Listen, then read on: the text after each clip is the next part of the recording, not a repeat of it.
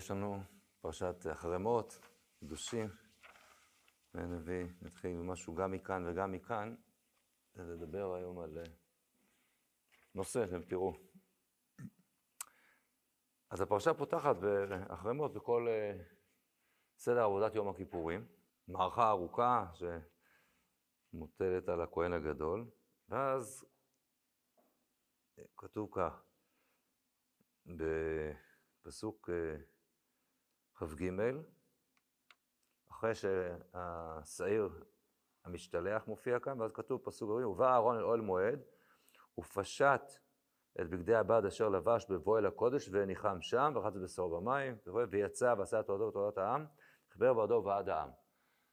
טוב, אומר רש"י, ובא אהרון אל אוהל מועד, אמרו רבותינו שאין זה מקומו של מקרא זה, ונתנו טעם לדבריהם במסכת יומא. ואמרו, כל הפרשה כולה נאמרה על הסדר, חוץ מביאה זו, שהיא אחר עשיית עולתו ועולת העם, והכתרת הימורי פר ושעיר שנעשים בחוץ ובגדי זהב, וטובל ומקדש ופושט ולובש בגדי לבן. ובא אל אוהל מועד הוציא את הכף את המחתה שהקטיר בה וכו', ופשט בגדי הבת אחרי שהוציאם. אומר רש"י, וזהו סדר העבודות, תמיד ששחר בבגדי זהב, עבודת פר ושעיר הפנימיים וקטורת של מחתה בבגדי לבן. אילו ואל העם ומקצת המוספים בגדי זהב, הוצאת כף ומחתה בבגדי לבן, ושירי המוספים ותמיד שבין הארבעים וקטורת ההיכל של המזרח הפנימי בבגדי זהב. בסדר המקראות, לפי סדר העבודות, כך הוא, ושלח את השעיר, וחת בשרו, ויצא בעשה, ואת חלק, וכל הפרשת ואחרי כן יבוא אל ואחרי כן יבוא אהרון. מדהים. אני עכשיו לא מסביר את, כל ה, את הפירוט עצמו. זה, עסקנו בזה בכמה שנים, בדיוק בנקודה כאן, איך בדיוק העבודות כאן נעשות. מה שאומר פה רש"י, בשם רבותינו, שיש, כל הפרשה כתובה לפי סדר, כתוב, הוא עושה את זה והוא עושה, חוץ מדבר אחד שלא כתוב במקום הנכון, וצריכים להזיז אותו. כן, הפסוק הובא אהרון אל אוהל מועד ופתח בדי הבד, זה לא המקום שלו, בינתיים היה עוד משהו אחר, ובעצם פעמיים הוא צריך להיכנס אה, לפני ולפנים ולהחליף. איך אפשר להגיד דבר כזה? מה, מה פשר הדבר הזה? מה, מה זה אמרו רבותינו? אין זה מקומו של מקרא זה. כמה חבל שהקדוש ברוך הוא לא שאל את רבותינו לפני שהוא כתב את התורה. כן, אם הוא היה, היה באמת מתעורר בזמן, אז הקדוש ברוך הוא היה כותב את זה נכון. איך אפשר להגיד משפט שכזה, כן? זה לא המקום וזה לא כתוב בצורה... זה... ברור שהפרשה פה כתובה כזה. אפשר היה להגיד באופן עקרוני, התורה יכלה באמת להגיד, לתת כמו רשימה, נגיד, להבדיל, אלף אלפי הבדלות, נגיד, כמו שאני מקבל רשימה של קניות לסופר. אז אה, אני גם עגבניות וגם מלפפונים וגם קישואים וגם אה, זה וגם שתייה וגם יין וזה, ואני יכול להגיד, אין מוקדם מאוחר ברשימה הזאת, אני לא חייב להתחיל קודם עם המלפפונים ואז לעבור לקישואים, ממש לא, זה באמת לא משנה, הרשימה, אבל צריך את כולה. אז התורה יכלה, כביכול, לתת לנו רשימה של כל הדברים שאמור הכהן הגדול לעשות בעבודת יום הכיפורים. אין בעיה. אבל לא ככה עשתה התורה, אלא התורה מספרת את הסדר של הדברים. כמו שרש"י בעצמו אומר, כל הפרשה כולה כסדרה. כתוב, הרי לא כתוב רק תעשה ככה וככה, אלא ובא הכהן, פשט הכהן, זה מופיע בצורה כבר סיפורית של סדר זמנים. אז אם כך, איך אפשר להגיד שהתורה, ומשהו אחד שאמר, ובא אהרון אל אוהל מועד, זה כתוב אחרי הסיפור של השעיר המשתלח. לא, זה לא המקום הנכון שלו, זה צריך להופיע במקום אחר. ובינתיים הוא עשה דברים אחרים, אז בפסוק אחר צריך להקדים לכאן. אפשר להגיד דבר כזה? זה בכלל דבר, דבר מאוד מאוד מוזר. לפחות זה לבאר אותו. נעיר כאן אולי עוד הערה אחת, שלכאורה לא קשורה אה, ישירות, אה, אבל אהרון צריך להביא איתו כמה דברים. בזאת יבוא אהרון אל הקודש, במה הוא יכול להיכנס? בפר בין בקר לחטאת ועי לעולה, ומאת הדת, בני ישראל שני סירים עזים לחטאת ועיל אחד לעולה, ועושה איתם מה שהוא, מה שהוא עושה איתם. אז מופיע פה גם העיל הזה לעולה. ונחלקו תנאים בדבר הזה. כי בפרשת פנחס, ששם מופיעים הקורבנות של החגים, מופיעים הקורבנות של עבודת יום הכיפורים, וגם שם מופיע איל. האם האיל שמופיע שם זה אותו האיל שמופיע כאן? נחלקו בדבר הזה.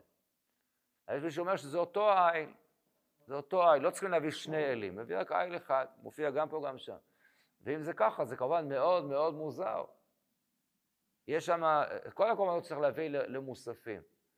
אף אחד מהקורבנות האלה, התורה לא סיפרה אצלנו. מתוך כל, יש שם אה, כבשים, שעיר עזי, למה כל זה לא מופיע אצלנו? מתוך כל המנה שמופיעת שם, נותנים שם לקורבנות המוסף, אחד מהם הוא איל. אם זה איל אחר, מצוין. פה אצלנו, לא, לא, התורה לא דיברה על קורבנות המוספים, אלא רק קורבנות של עבודת יום הכיפורים עצמם, ויש גם מוסף, את המוספים, זה יופיע עם כל המוספים. זה...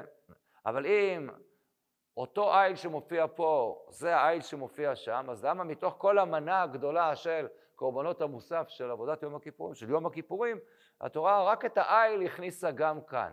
זה ודאי דבר שהוא לא הגיוני. הש... זו שאלה, כן? יש אה, קורבנות רבים שמופיעים בפרשת פנחס, פרשת המוספים, שלא כתובים אצלנו בכלל. שם זה מופיע לא על יום הכיפורים בלבד, אלא על כל החגים, על, על אה, מה המוסף שמקרבים בראש חודש, בשבת ובכל החגים. ובין היתר כתוב שם מה המוספים שמקריבים ביום הכיפורים. זה לא קשור לקורבנות שמופיעים כאן, זה הרבה קורבנות אחרים שלא מופיעים אצלנו בפרשה. אז זה משהו מוסף, זה כמו שבכל חג יש קורבן מוסף. ובין היתר מופיע שם איל, ואצלנו גם מופיע איל.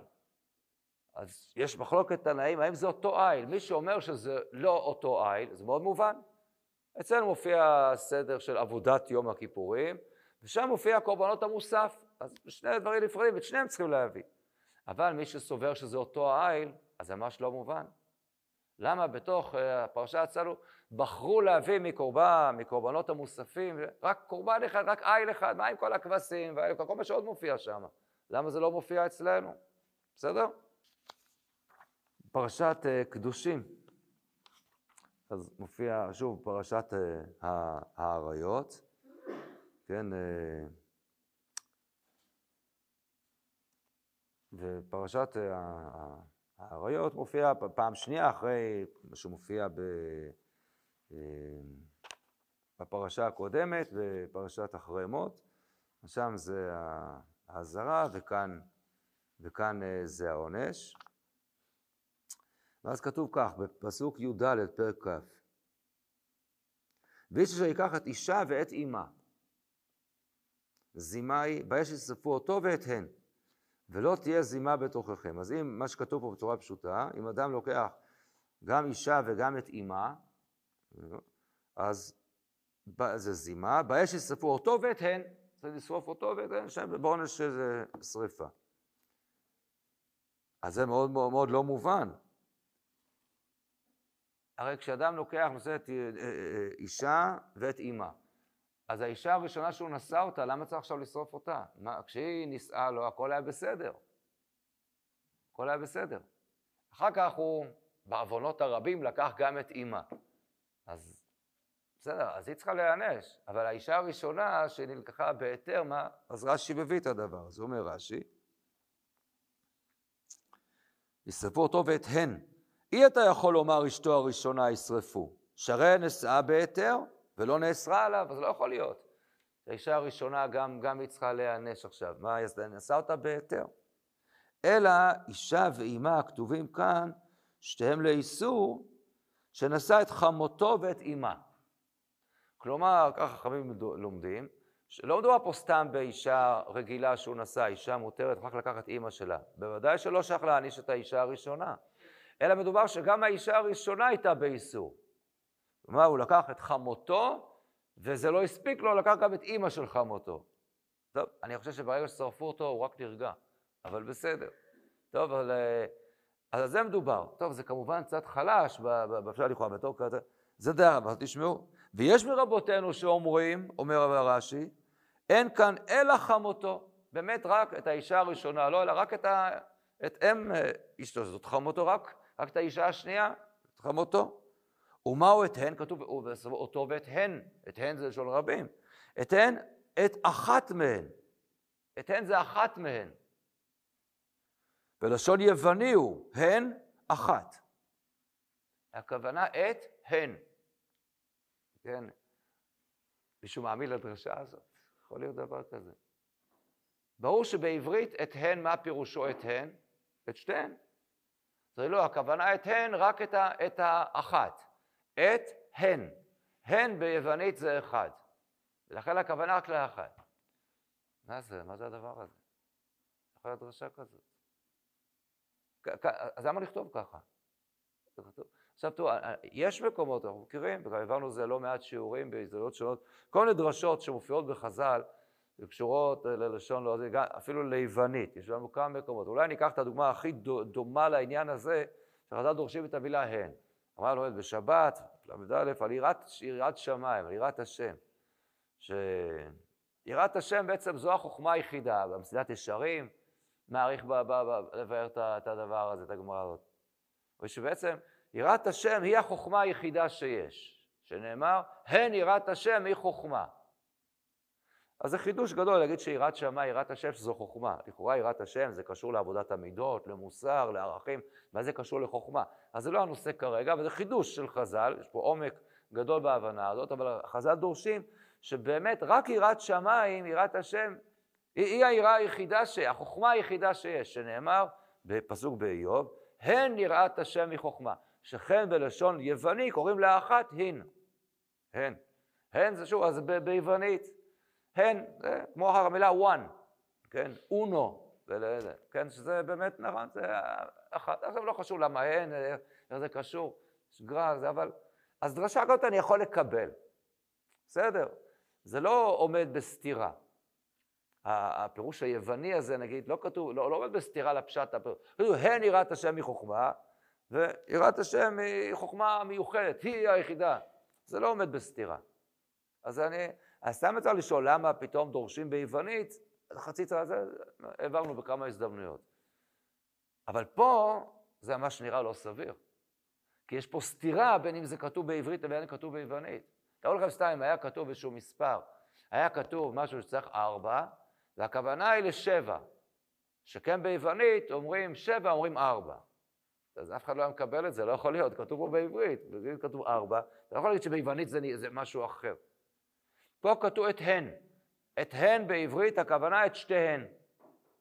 זה פשוט, כמו שאת הם זה את שניהם, או אותם, אז את הן זה את שתיהן. אז זה, אבל אם אנחנו דורשים את זה ביוונית, זה משנה את כל המשמעות. את הן, את אחת מהן ולא שתיים. זה ודאי דבר שלא מסתבר. איך רואים דבר כזה? מה המשמעות של דרשה שעות כאילו? כביכול התורה כתבה פה לא נכון. אז זו בעצם שאלה דומה למה ששאלנו על... Uh, התורה כתבה לא נכון, לא כתבה נכון את המקום שבסדר עבודת הכהן הגדול, לא כתבה את זה במקום הנכון מתי אהרון צריך להיכנס, ולא כתבה בצורה הנכונה אותו ואת הן. נביא עוד דוגמאות קצת לעניין הזה. צריך לראות, לתת להם איזשהו ככה, איזשהו כיוון אה, משותף. אז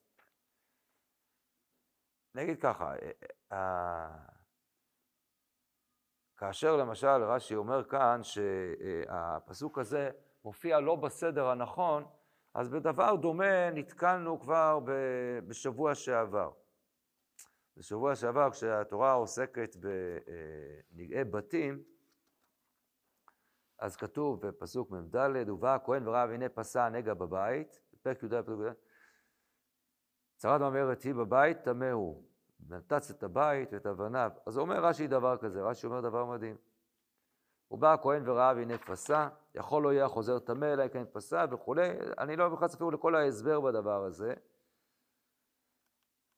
אז אם ככה, אם כן, מה תלמוד לומר והנה פסע?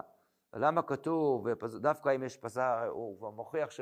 הדין הזה קורה גם אם, אם הנגע לא פסע, אז למה כתוב פסע? תשמעו מה אומר רש"י. שוב, אני לא נכנס עכשיו להסבר המקומי. אין כאן מקומו של מקרא זה. הפסוק הזה שכתוב כאן הוא לא במקום, אלא ונתץ את הבית, היה לו לכתוב אחר, ואם ישוב הנגע ורע והנה פסע, הלא בא ללמד, אלא וכולי וכולי.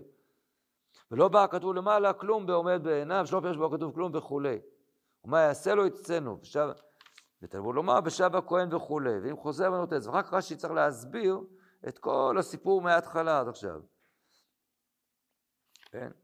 גמרו של דבר, אין נתיצה אלא בנגע וכולי, אלא בלאה חוזר אחרי חייצה וכתוב ותקרא וכולי, וסדר המקראות כך הוא, ואם ישוב, ונתץ, בא בעל הבית, ואוכל בבית, ובא הכהן, והנה פסע, ודיבר הכתוב ועומד וכולי. אני שעושה פה מהפכה. שוב, אין זה מקומו של המקרא, זה מה שהוא אומר. אין כאן מקומו של מקרא זה, אלא ונתץ לבית, היה לו לכתוב, אחר. מה זה? חבל שהקדוש ברוך הוא לא התייעץ עם רש"י, שמצטט בו את חז"ל. הוא כתב את המקרא, והמקרא הזה בעצם לא יצא לכתוב אותו כאן. ורש"י עושה סדר אחר במקראות. בעקבות חז"ל. מה זה הדבר הזה? איך, עושים, מה זה הדברים האלה? מה זה השינויים הללו? אז זה כמובן, לא יכול שלא להזכיר לנו דבר שבעצם אולי קצת נחשב, קצת כללי יותר. זה בכלל כל הסיפור של, אה, לפעמים אנחנו רואים, אין מוקדם מאוחר בתורה. אין מוקדם מאוחר בתורה. אז כידוע שלגבי הכלל שאין מוקדם מאוחר בתורה, יש אה, מחלוקת עד כמה מרחיבים אותו, יש שמצמצמים אותו מאוד, כידוע. רש"י מול הרמב"ן למשל. אבל יש מקומות שבהם אי אפשר להתווכח, שבהם ברור שאין מוקדם מאוחר בתורה. והדוגמה הבולט ביותר זה כאשר, כמובן, אם יש לנו תאריכים, אם יש תאריכים אז אי אפשר להתווכח. אז הדוגמה המובהקת לדבר הזה, ששם גם הרמב"ן אומר שמכאן יצא להם לחזר הדבר הזה, זה כמובן בתחילת סוף במדבר. פרק ט' במדבר פסוק א', וידבר של משה במדבר סיני בשנה השנית, סתם את מצרים בחודש הראשון לאמור. אז פרק ט' הוא בשנה השנית, בחודש הראשון. ואילו הפסוק שפותח את ספר במדבר, תשע פרקים לפני כן, מתי הוא? פסוק מאוד מאוד דומה. וידבר השם משה במדבר סיני באוהל מועד באחד לחודש השני בשנה שהייתה את מצרים. כלומר, פרק, הפסוק בפרק א' הוא בחודש השני, ופרק ט' בחודש הראשון. שניהם באותה שנה, בשנה השנית. פסוק מאוד מאוד דומה, תראו. אז פה ברור שהם מוקדם, אומר רש"י, פרשה שבראש הספר לא נאמרה עד אייר, למדת שאין סדר מוקדם מאוחר בתורה. מה זה אין סדר מוקדם מאוחר בתורה? התורה לא כתובה לפי סדר? ברור שהיא כתובה לפי הסדר. היא כתובה בצורה כרונולוגית, ברורה לגמרי. התורה פותחת והיא מספרת אה, על יציאת מצרים, רק אחרי שהיא סיפרה על כך שישראל ירדו למצרים, נכון? לא יספרו לנו קודם על כך שיצאנו ממצרים, ואחר כך יספרו על, על ירידה למצרים. ברור שהתורה מספרת, זה ספר שמספר סיפור היסטורי, בין היתר. ולכן התנ"ך פותח בבריאת העולם ומסיים בימי שיבת ציון. וברור שהתנ"ך הוא ספר שעובד בסדר כרונולוגי. אז מה זה פתאום להגיד, אין מוקדם מאוחר בתורה? זה לא שיש בלאגן. על... יש דברים שלא נכתבו, כאילו, כביכול, לא, לא נכתבו במקום הנכון. מה זה לא נכתבו במקום? אז מה, מה זה אומר? אפשר להגיד דבר כזה. אני רוצה להקריא לכם רש"י, שממש נורא לקרוא אותו. עכשיו, אני לא, אז אני רק... במסכת סנהדרין, זו סוגיה מאוד מורכבת, בתחילת מסכת סנהדרין, כל שלומד סנהדרין מכיר את זה מההתחלה, יש מושג שנקרא עירוב פרשיות, בכל זאת יש עירוב פרשיות. זה תלוי לגבי דיני ממונות מסוימים, האם צריכים דיינים מומחים דווקא בגזרות וחבלות, או גם בהורדת ועבירות, כמו שכתוב בדיני שומרים. לא חשוב כל ההקשר, אני רוצה להקריא לכם את רש"י. רש"י על הגמרא שם, בדף ב' עמוד ב' בסנהדרין. כותב רש"י ככה, איכא סבר עירוב פרשיות, פרשיות מעורבבות. מה זה פרשיות? תשמעו מה אומר רש"י, ממש תחזיקו חזק. דאיכא למאן דאמר, יש מי שאומר בהגוזל עצים, בבבא קמא, בדף ק"ז, שהפרשיות הכתובות באלה המשפטים מעורבבות הן. מה זה מעורבבות? כאילו אין בעיה, אין שם בעיה שמוקדם מאוחר. זה כל מיני דינים, כיגח שור, אין פה מה לדבר, נגיד, יש דין שור ויש דין בור. אז פה לא צריך לדבר אין מוקדם מאוחר בתורה, זה כל מיני הלכות, מה זה משנה? מה זה פרשות שלא יכולות... אז פה זה בצורה שונה, תשמעו מה אומר רש"י. שיש, שהפרשיות הכתובות באלה המשפטים מעורבבות הן, שיש מקרא כתוב בפרשה זו, שאינו יכול לעמוד בה, אלא מפרשה אחרת הוא. כגון הוא מסביר, מביא את הסיפור של אשר אמר כי הוא זה, דיני הלוואות. אתה שומע מה הוא אומר? זה כבר לא אין מוקדם מאוחר, אלא יש נגיד איזה דין שכתוב. אני אגיד את זה בצורה הכי פשוטה, שהיא לא, לא נכונה, רק לסבר את האוזן. נגיד שיש פרשה שמדברת על גניבה, ויש פרשה שמדברת על, על גזלה. בפרשת גניבה היה כתוב שיש גם עונש מלקות, נגיד, ובגזלה לא כתוב. היו אומרים, ויש אומרים, מה זה עירוב פרשיות? מה שכתוב מלקות בדיני גניבה, זה לא נכון, זה לא יכול לעמוד כאן, צריך להעביר את הפסוק הזה לדיני גזלן ולא לדיני גנב. זה עירוב פרשיות. מישהו מעלה בטח אפשר לעשות דבר כזה? ישרפו אותו ואת הן. אדם כשהוא אומר דבר כזה, מה זה? פשקווילים נגדו, מה זה? אל תיגעו במשיחי. איך אפשר לעשות דבר כזה? רש"י, איך הוא לא פחד להגיד משפט? אבל זה רש"י, אז הוא לא פחד, צריך להבין למה. אומר רש"י, יש, כן, אה, יש מקרא כתוב בפרשה זו, לא, לא פרשת משפטים, אבל בעניין זה, שאינו יכול לעמוד בה, אלא מפרשה אחרת הוא. אז מה זה הוא לא יכול לעמוד בה? אבל הוא כן עומד בה, התורה כן כתבה אותו שם. איך אפשר להגיד דבר כזה? מה, מה הכוונה? מה, מה עושים דבר כזה? התורה כתבה כל הדברים בעצם לא, לא, לא מדויקים. מה זה הדבר הזה? או ניקח עוד דוגמה שקשורה לעניין הזה. בכמה מקומות יש, לא הרבה, עסקנו בזה. אנחנו יודעים עד כמה אנחנו מדייקים בתורה, וכמה אנחנו לומדים מכל דבר, מכל מילה, מכל אות. אם יש עם ו', בלי ו', אז בא לרבות, בא למעט, עם, עם ה', בלי ה'. זה דבר שכמובן כל אחד מבין ויודע אותו. נביא רש"י בפרשת תרומה. אז כתוב כך: והצגת לו בארון, אז יש טבעות, והצגת לו ארבע טבעות זהב, פרק כ"ה, פסוק י"ב. וצאת אותו על ארבע פעמותיו. יש ארבע טבעות זהב, על ארבע... ושתי טבעות צלו אחת, ושתי טבעות על צלו השנית. באופן פשוט, מה שכתוב כאן, יש ארבע טבעות ששמים אותן על ארבע פעמותיו, ושתי טבעות על צלעו האחד, ושתי טבעות זה לא כלומר יש ארבע על ארבע פעמותיו, בלי שאני יודע מה זה, ועוד שתיים על צלעו האחד, ועוד שתיים, שמונה טבעות. אומר רש"י לא. הן הן, ושתי טבעות צלעות, הן הן ארבע טבעות שבתחילת המקרא. הוא פירש לך היכן היו. כלומר, הכוונה, הצגת לו ארבע טבעות זהב, נתת על ארבע פעמותיו, ושתי טבעות, לא הכוונה שתי טבעות אחרות, אלא איפה זה ארבע פעמותיו? שתיים פה ושתיים פה, שתיים על שתי צלו אחד, שתיים צלו אחד. אז למה כתוב ושתי טבעות? אז לא צריך לכתוב את זה עם ו'. מספיק לכתוב שתי טבעות על צלו אחד, שתי טבעות ושתי טבעות, הו' הזאת לכאורה אומרת לנו שזה בנוסף. אז מה אומר רש"י? והו' זו יתרה היא. כן, באמת ו' מיותרת. לא צריך לכתוב אותה. כן? ופתרונו כמו שתי טבעות. תקרא את זה כאילו כתוב שתי טבעות, לא ושתי טבעות. אפשר להגיד את זה? ו' יתרה. זאת אומרת, באמת, אל תתפוס את התורה ברצינות. זה לא עיתון הארץ. כן? זה לא כזה רציני. אה, כתוב עם ו', בלי ו', נו באמת, מה אתה מתרגש? אתה תכתב כאילו כתוב בלי ו'. מה, מה אתה רוצה להגיד בדבר הזה? ויש לך לישבה, או שני מין הטבעות האלה, הצורה אחת. מה, מה זה, ובעוד כמה מקומות. אפשר להגיד דבר כזה. איך שלא נבהל להגיד דבר כזה. ו' יתרה. זה מיותר, לא צריך, מיותר בתורה. אבל דברים כאלה מיותרים כביכול בתורה, אז יש לנו, נביא עוד דוגמה אחת מחז"ל, באמת מי שלומד דף יומי, נתקע בזה. אתמול אני חושב, ממש עכשיו, מוכר יותר אולי ממסכת קידושין, תשמעו איזה ביטוי. לא חשוב, לא, לא נסביר את, ה, את כל ההקשר כאן, אה, ההקשר ההלכתי.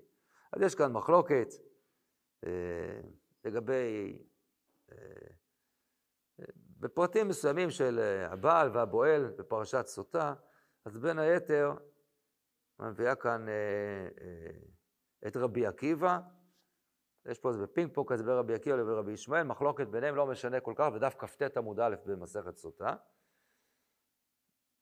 אז רבי עקיבא אומר, אינמי איתלי מילתא דעתיה בקל וחומר, טרח וכתב לקרא. באמת, יש דין שיכולתי ללמוד אותו בקל וחומר. לא צריך לכתוב אותו בתורה. גם אם הוא לא היה כתוב בתורה, הייתי מגיע אליו. אף על פי כן, טרח וכתב לקרא. כלומר, מה? התורה היא לא... הקדוש ברוך הוא היה לארג' איתנו. באמת לא צריך לכתוב את זה, זה מיותר. למה? זה, תלמד את זה בקל וחומר ותגיע בדיוק להלכה הזאת. אבל, אתה יודע מה, הקדוש ברוך הוא תפסת אותו ביום טוב, הלך איתך, טרח וכתב לקרא, זה שהוא טרח קצת וכתב עוד קצת כמה ספיירים. שיהיה ככה בדיוק ככה, שטרח וכתב לקרא. מה זה? איך אפשר, איך אפשר להגיד דבר כזה? הקדוש ברוך הוא מדייק, מדייק התורה, כמובן, כל דבר, כל, כל, כל, זה, זה אותו רבי עקיבא שהיה דורש, כן? כל התגיד שבתורה. אנחנו מכירים את הגמרא במנחות דף כ"ט, שעלה משה למאור, וצריך לקדוש ברוך הוא קושר כתרים לתורה. שאל לו, מה, מה, מה צריך לדבר הזה, כל תגין לאותיות? יבוא, לא יעמוד, אחד, עקיבא בן יוסף, שידרוש תילי תילין של הלכות. על כל, קוצו של יוד. אז זה רבי עקיבא, כל קוצו של יוד אפילו, אה, כן? לא רק האותיות, לא רק הניקוד, גם התגין, חלק מה, מהטנטה, מי שיודע. אז רבי עקיבא אומר, כן, אבל יש דברים מהתורה, אה, טרח, אפשר היה ללמוד, אבל מיותר, אבל טרח וכתב לקרא. אפשר להגיד דבר כזה. אז זה משותף לכל השאלות האלה ששאלנו, ודאי מרגישים, כאילו, זה כל מיני אמירות שיחסית חריגות, אבל הן באמת מאוד מאוד מוזרות. כאילו יוצא, בעצם כשמכנים משותף לכל המקומות הללו, זה כל מיני מקומות שבהם התורה לא ממש דייקה. או שהיא כתבה משהו מיותר, או כתבה משהו לא במקום הנכון שלו, לא בסדר הכרונולוגי שלו. מה, מה, מה פשר הדבר הזה? מה כאן, מה כאן, או שהיא כתבה דבר שהוא אפילו לא נכון? כן, טוב את הן, זה לא את הן, מה... אני רוצה להגיד את הדבר הזה. אז עכשיו אני לא אסביר את כל המקומות שהבאנו, רק את מה שקשור לפרשה שלנו, אבל אגיד את העיקרון. ואת העיקרון אולי נגיד אותו בלשון של רש"י, שהוא אומר אותו למשל בסיפור שאין מוקדם מאוחר בתורה. אז רש"י, שם רש"י מתייחס ואומר. אז כשבפרק ט' בספר במדבר ראינו שהוא מוקדם יותר לפרק א', אז קודם כל רש"י מציין את זה. תדע לך, לפעמים יש אין מוקדם מאוחר בתורה. קודם כל להגיד את הדבר הזה. רש"י אומר את זה בעוד מקומות. אבל אחרי שרואים את הדבר הזה, עשינו רק את השלב הראשון.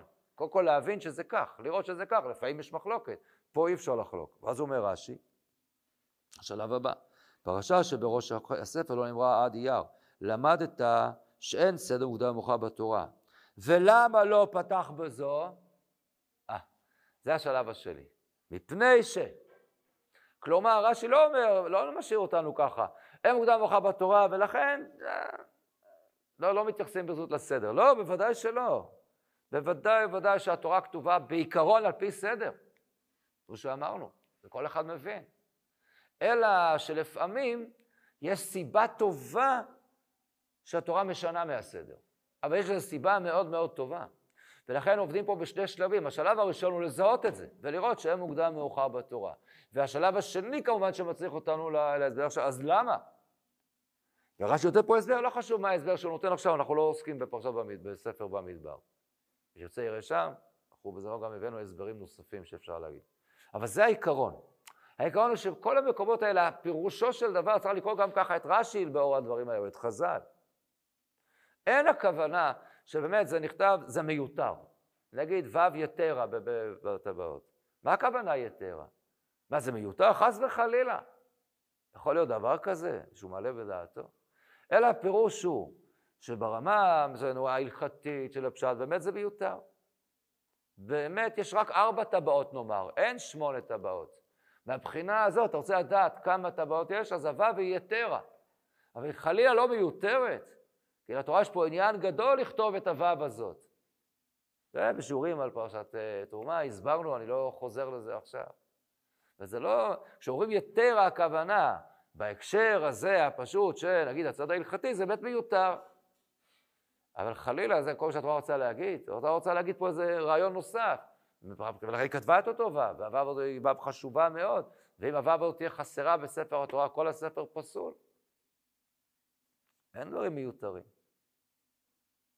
אם ניקח למשל את הדוגמה של, של עירוב פרשיות. מה זה עירוב פרשיות?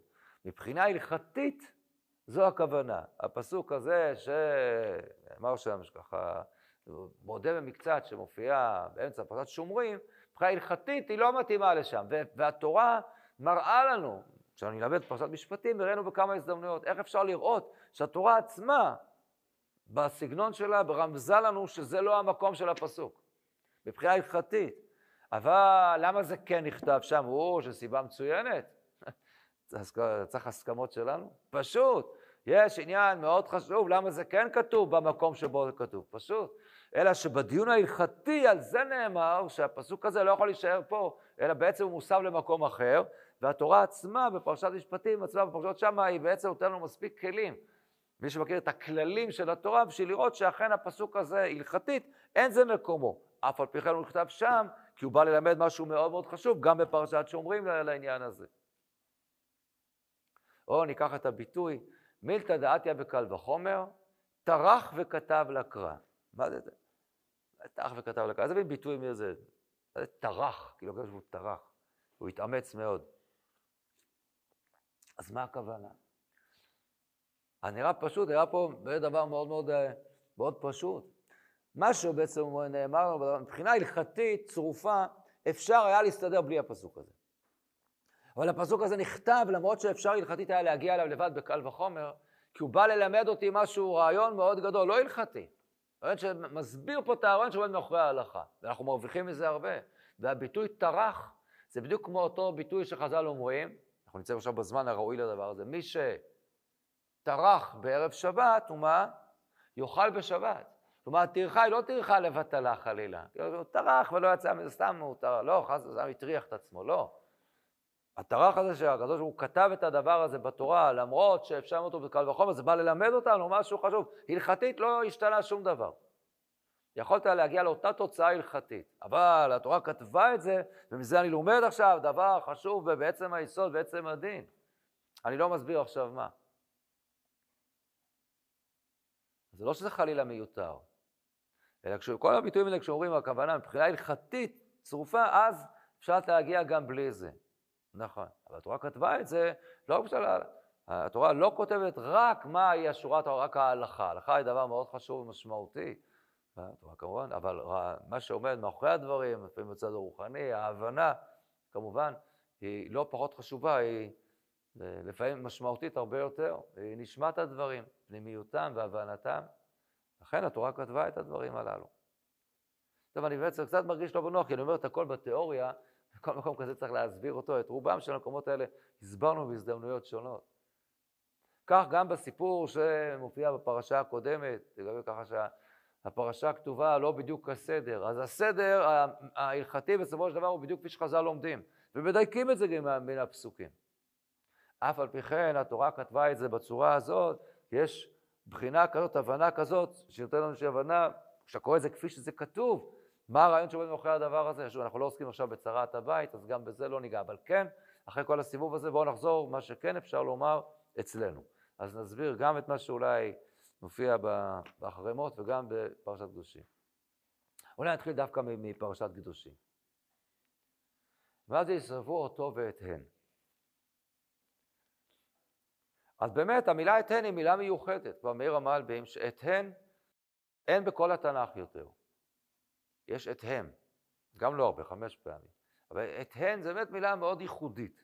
וחז"ל באוזן הרגישה שלהם ידעו להגיד, יש פה משהו, יש כאן משהו מיוחד. ולכן באמת הם דורשים ומבינים איך, מה שרש"י אומר בוודאי, מה שחז"ל אומרים, אי אפשר, במקרה רגיל ודאי שזה לא, אי אפשר לקחת סתם אישה שהתחתנה, ואחרי שנה הוא לקח גם את אימא שלה, ועכשיו גם את הכלה הראשונה נערו. כל אחד מבין שזה לא יכול להיות. זה התורה לא צריכה להגיד, זה פשוט. ולכן זה בא, בא כאן לאיזושהי דרשה. כאילו הפסוק הזה אומר דורשני, אותו הן. אז או שמדובר פה בשתי נשים כאלה שאכן יש עניין את שתיהם להרוג, כי מדובר שגם הראשונה נלקחה באיסור, את חמותו ואת אין חמותו, שאת שתיהם אסור לקחת, או שזה בא להגיד משהו, רק אחת מהן. אבל מה, אחת מהן, אז למה רק אחת מהן? אז למה זה כתוב בצורה כזאת? אפילו לא כתוב איזו אחת מהן. טוב, אז אנחנו מבינים את השנייה. למה זה כתוב ככה? נראה שמה שרוצה כאן התורה לומר, בא להגיד רעיון מאוד חשוב. מה רוצה להגיד? שאם חלילה קורה דבר נוראי כזה, קשה גם לחשוב על זה בכלל, אבל אם חלילה קורה דבר כזה, אדם מתחתן עם אישה, מתחתן גם עם הבת וגם עם אימא שלה אחר כך. אז מה שבעצם אומרת התורה, יש פה משהו מקולקל בבית הזה. משהו מקולקל גם אצל האישה הראשונה. מה, מה, זה, זה לא מגיע פתאום יש מאין. מאיפה הגענו לדבר כזה? הגענו למציאות כזאת. איך זה יכול להיות? אתה יודע שכל אחד יכול להגיד, מה פתאום, יכול להיות שהאימא היא לא נורמלית והבת היא בסדר... אני, נכון. באמת, בשורה התחתונה זה באמת ככה. זה לא הורגים את זה. אבל התורה רוצה שנבין שיש פה משהו מקולקל בבית הזה. ויש פה רמה של אשמה גם, ל, גם, גם ל, לראשונה. למרות שבפועל לא להרוג אותה. כשהתחתנה היא הייתה לבד. אבל אם צורת הנישואין שלהם היא כזאת, שבסופו של דבר יוצא שבעלה לוקח גם את אימא שלה, משהו פה מקולקל ב- ב- בכל הסיפור הזה. אותו ואת הן. וזה התורה רוצה לומר. ויש כאן משהו שהוא מקולקל מאוד, והדבר הזה של כל מיני גילויי עריות שכאלה, אנחנו מכירים את זה מכל מיני סיפורים ככה ש... אז ב, ב, אני יודע, במיתולוגיה היוונית, זה, זה, זה, עם אחותו ועם אימא שלו וכל מיני... והיו חז"ל, אז התורה רומזת את זה ביוונית, דווקא ביוונית, אותו ואת הן. שביוונית הורים אחת, הנה. שגם היוונים צריכים להודות שעשו אותו דבר כזה. לא, רק אחת, לא שתיים. אז, יש, אז התורה כתבה את זה בצורה כזאת, שתקבל את הרושם הזה, שבאמת יש פה אשמה על כל המשולש הנוראי הזה, על, ה, על, ה, על האיש ועל שתי אנשים. איפה היא הייתה הראשונה כשהוא הולך ואני יודע, מנהל כל מיני קשרים עם אימא שלה? איפה היא לא, מה, משהו פה, זה מה שאומרת התורה. אז שורה תחתונה כמובן שזה לא כך, בפועל. אנחנו לא, לא מוציאים אה, להורג מישהי על כך שאולי משהו ככה עקום בהתנהלות, זה לא מספיק כמובן. אז לכן באמת בוודאי לא הורגים, אבל התורה כותבת את זה בצורה כזאת, המילה מיוחדת אותו ואת הן, ותשמע, תלמד את הדבר הזה, לא פחות חשוב. גם שורה תחתונה, זה לא מה שיקרה. וזה נכתב דווקא בלשון היוונית, שעומד כאן בסתירה ללשון העברית. בדיוק להבין את הדבר הזה, להדגיש את הנקודה הזאת של ה... כמו שנגיד, נגיד בחצי משפט, פשוט לסבר את זה, שתבינו את זה יותר, כמו שכשהגמרא שם בשבת ל"א דורשת את זה על שאה, רק יראת שמיים היא חוכמה, רק יראת השם היא חוכמה, כי חז"ל הכירו חוכמה אחרת, חוכמה אנושית אדירה, שבזמנם היא הייתה החוכמה האנושית הגדולה ביותר, חוכמת יוון. חז"ל הכירו את חוכמת יוון, והעריכו את חוכמת יוון. אבל אמרו שיש הבדל יסודי מאוד מאוד בין חוכמת יוון לחוכמת, ה, לחוכמת התורה, לחוכמה האמיתית. כי חוכמת יוון היא כל כולה חוכמה אנושית, וכל חוכמה אנושית היא בערבון מוגבל. כל מה שהשכל האנושי זה, הוא תמיד מוטל בספק, כידוע. כפי שהיוונים עצמם ידעו, כל הסופיסטים אצל היוונים. ומה שרואים חז"ל, שבעומק, בעומק, יש רק חוכמה אחת שהיא בנויה על, על יסוד מוצק, שהוא אמת לאמיתה, זה רק יראת השם. רק אתה מכניס את הקדוש ברוך הוא לתמונה, אז, אז החוכמה היא גם אמיתית. רואים חז"ל שבסופו של דבר גם היוונים יודו בזה, שכן, בלשון יוון, קוראים לאחת עינה. וחז"ל לא מביאים דרשה כזאת, יש פה התמודדות עם התרבות היוונית, אז פה זה בסיפור של, של פרשת האריות, כל מה שקשור לדבר הזה. אז זה לא שהתורה כתבה חלילה לא נכון, חס ושלום. צורה הלכתית באמת זה רק אחת. התורה רוצה להגיד פה משהו הרבה מעבר לזה. עכשיו נחזור לפרשה הראשונה, פרשת, אה, כן, סדר עבודת יום הכיפורים. וכאן, כבר אני לא צריך להגיד שום דבר, כבר מי שעשה פה את העבודה בצורה מדהימה, זה הגאון מווילנה, הגר"א. והגר"א אמר כאן דבר נפלא מאוד מאוד. דבר נפלא מאוד מאוד. יש מדרש שהוא במדרש רבה על הדבר הזה. ויאמר של משה, דבר על אהרון אחיך. אל יבוא בכל עת אל הקודש, ירד לפרוכת. אז אה, משה נבהל באותה שעה. הצטער מאוד, אמר, אוי ואבוי, שם אהרון הכי נדחה מלהיכנס לקודש. מה זה לא יבוא בכל עת? יש עת יום, עת לשבוע, עת לכל עת לשנה, עת לעולם. זה שאומר, אל תבוא תמיד. אז מה זה אל תבוא תמיד? אומר משה, אוי ואבוי, אולי הוא מתכוון להגיד, אל תבוא אף פעם. שם נדחה אחי, אהרון נדחה מהקודש. אמר לו הקדוש ברוך הוא, לא כמו שאתה חושב, אלא להפך. אהרון, בכל עת שירצה הוא נכנס, רק שייכנס כסדר הזה, ופר בן בקר לחדש ואי לעולם. מדרש, אפשר אולי להגיד שמי שהציף אותו, כמו שכתוב, זה מדרש ככה מהפכני מאוד, מי שככה הוציא אותו לאור, למרות שהוא ככה, כיוון שגילה אותו במחאות זה הגר"א. אומר הגר"א, תראו דבר נפלא. כל הפרשה כאן, פרשת, אה, כן, אחרי מות, אנחנו רואים את זה, כן, אה, אה, זה סדר עבודת יום הכיפורים. אבל האמת היא שכל הפרשה כולה, כתוב בו, כל הזמן כתוב אהרון. כתוב אהרון. אחרי, דבר על אהרון אחיך, בזאת יבוא אהרון אל הקודש, והקריב אהרון את פר החטאת אשר לו, והקריב אהרון את השעיר, והקריב אהרון את פר החטאת אשר לו. הכל כתוב רק אהרון, אהרון, אהרון, כן? לא כתוב הכהן בכלל. כל הזמן כתוב אהרון ועוד, ושמח אהרון את שידיו בראש השעיר חי והתוודה, הכל נעשה, ובאהרון אל אוהל מועד ופשט. הכל כתוב על אהרון. אז אומר הגר"א, באמת, כל הסיפור, החלק הראשון, זה לא עבודת יום הכיפורים בכלל, לא כתוב יום הכיפורים. אלא זה סדר הכניסה אל הקודש של אהרון הכהן, אהרון אישית, שהוא יכול להיכנס בכל עת, רק שייכנס בסדר הזה, ולא כתוב יום הכיפורים. אלא מתי משתנה הפרשה? ואז תראו מה כתוב, פסוק כ"ט. עד עכשיו רק הופיע אהרון האהרון. פסוק כ"ט חל השינוי. כן, פרק ט"ז, פסוק כ"ט. והייתה לכם לחוקת עולם. הדבר הזה שעכשיו אמרתי על אהרון, זה יהיה לכם לחוקת עולם. מה? אבל בחודש השביעי, בעשור לחודש, תעלו את נפשותיכם, וכל מלאכה לא תעשו, אתה וגר וגבר בתוככם. כי ביום הזה יכפר עליכם לתאר את כל חטאו לפני אשר תתארו, שבת שבתון להילחם, יתן נפשכם. מי? זה, לדורות זאת תהפוך להיות עבודת יום הכיפורים. מי זה יהיה? וכיפר הכהן אשר ימשך אותו, ואשר ימלא את ידו לכהן תחת אביו. אז זה כבר לא אהרון. הכהן שיבוא במשך הדורות, זה הכהן שממשיך, ממשיך, הטוען. ולבש את בגדי הבא, בגדי הקודש, וכיפר את מקדש הקודש, ואת אוהל מועד, ואת המזבח יכפר, ועל הכהנים וכל העם הקהל יכפר, והייתה זאת לכם לחוקת עולם, לכפר בני ישראל וברכותם אחת בשנה. אז ממש פה נעלם אהרון, ופה מופיע הכהן אשר, אפשר אותו אשר ימלא את ידו לכהן תחת אביו. כלומר, מה שאמרה פה התורה, הביאה את כל החלק הראשון, כל העבודה, וזה בכלל לא כתוב עדיין שזה יום הכיפורים. אנחנו קוראים את זה ביום הכיפורים, אבל מראש זה ניתן לאהרון, שהוא יכול להיכנס בכל עת אל הקודש, אבל לא סתם. אתה לא יכול סתם להיכנס אל קודש הקודשים.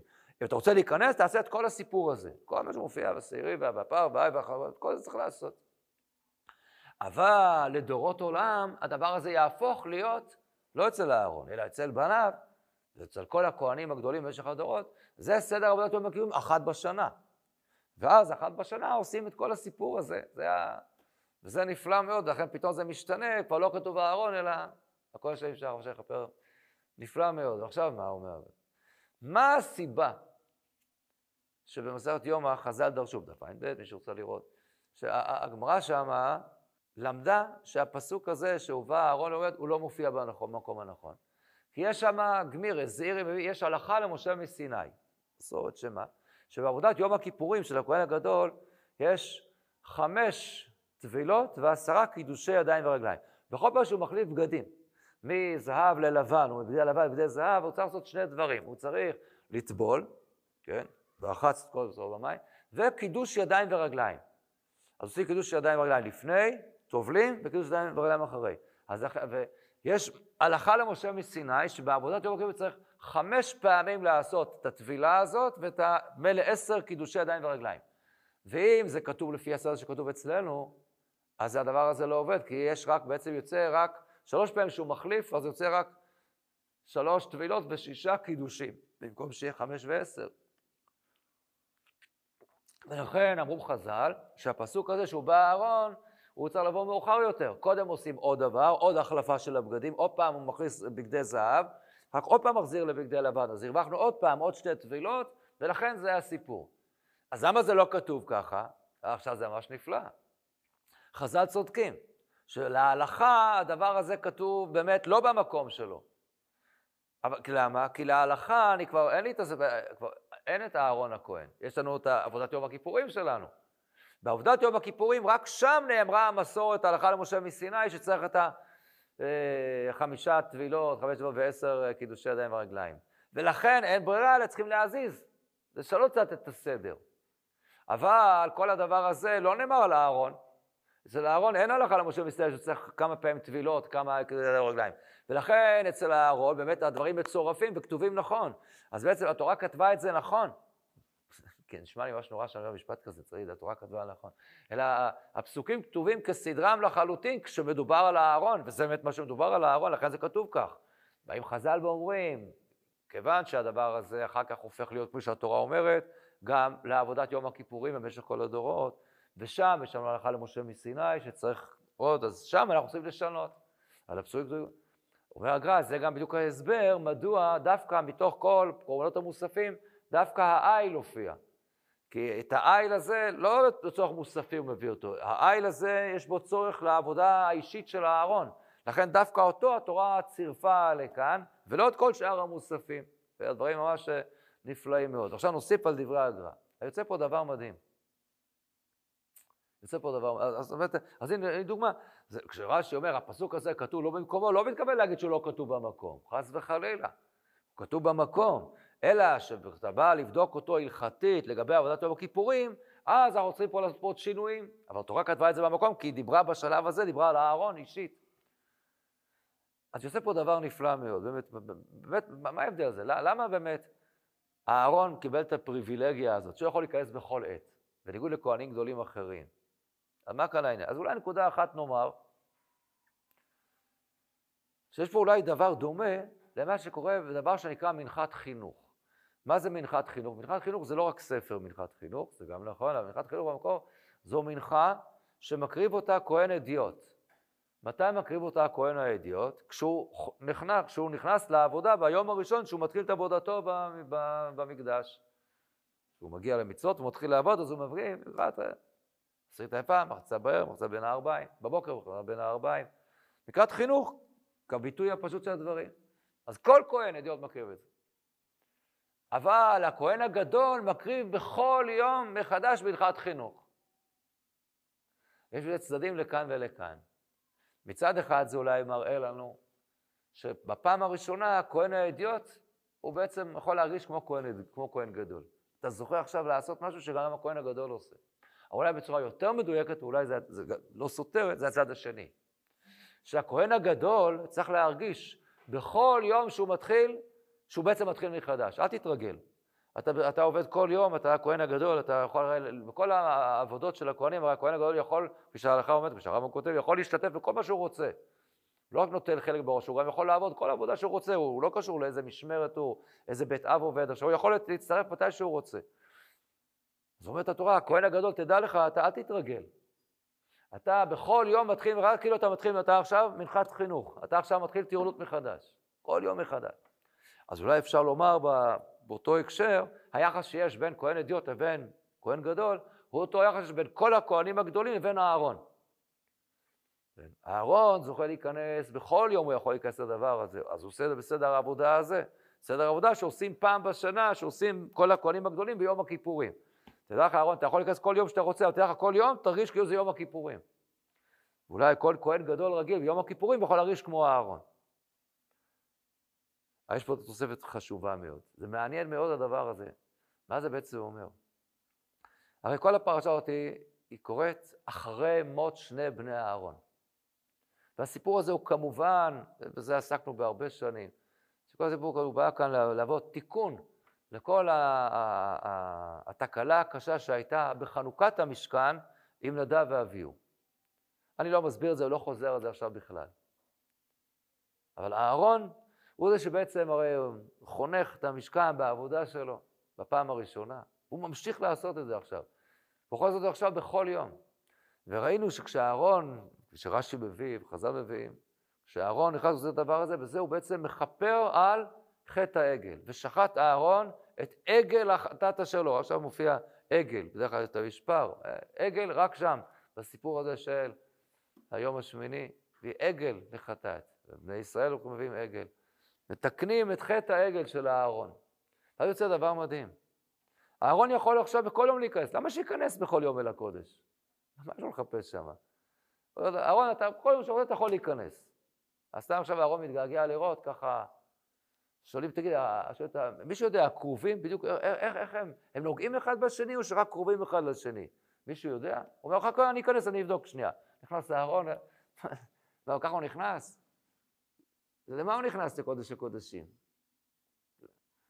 אז כאן מתברר למה הוא נכנס. אהרון, כשהוא רוצה להיכנס לקודש הקודשים, אז מה הוא, מה הוא עושה? אז הוא לוקח, כן, פר בן ברכה לחטאת, ואי לו לה, כתובת בזה, ומת אדם בני ישראל ייקח שני שרי עזים, אחד לחטאת ואחד לעולה, כל הסיפור הזה פשוט, כל זה הוא צריך לעשות. מה קשורים בני ישראל? אה, זו הנקודה. אהרון מכפר על עם ישראל. ואהרון שבעצם הוא הביא לחטא הנורא הזה של חטא העגל, והמשכן מהווה כמובן תיקון גדול בעניין של חס ושלום, זה לכתחילה ובדיעבד. אהרון מרגיש אחריות.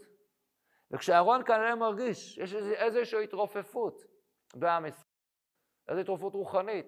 מה עושה אהרון? הוא עכשיו אמור להיכנס פנימה, לפני ולפנים, ולכפר על בני ישראל, והוא משתף אותם. וכל מה שאנחנו מכירים מעבודת יום הכיפורים, עם שני אסירים וגורלות, כל הדבר המדהים הזה, בעצם אהרון יכול לעשות עכשיו בכל יום. הוא מת הדעת בני ישראל ייקח. וואו, איזה אחריות, זו האחריות של אהרון. וזה מה שלכן הקדוש ברוך הוא נתן לאהרון תפקיד אחר מאשר לשאר הכהנים הגדולים.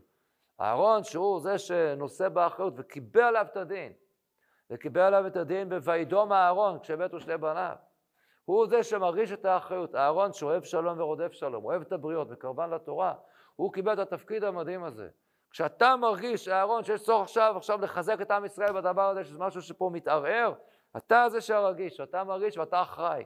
מתי שאתה רוצה תיקח, מיד תיקח מהם. תראו איזה ראש זה עושה לעם ישראל, פתאום מודיעים, אהרון מודיע לכולם, בואו כולם, נצליח עכשיו, תביאו לנו שני שעירים, תביאו את זה, אנחנו צריכים פה לעשות, וגורלות, ואנחנו לוקחים איש איתי ושולחים לעזאזל. כל הסיפור הזה באמצע חשוון קורה פתאום. איזה התעוררות זה גורם לעם ישראל, אהרון אומר להם, קרה משהו. אז אהרון בזה הוא שונה מכל שאר הכהנים הגדולים. הוא, בתפקיד המיוחד שלו שהוא קיבל, זוכה לתקן ולכפר במשך כל חייו על התקלה הזאת, לכפר על בני ישראל. אז כשורה תחתונה, ברוך השם, למרבה הפלא, כנראה שהכתובים כתובים כמו שצריך. אז הכל בסדר. שבת שלום.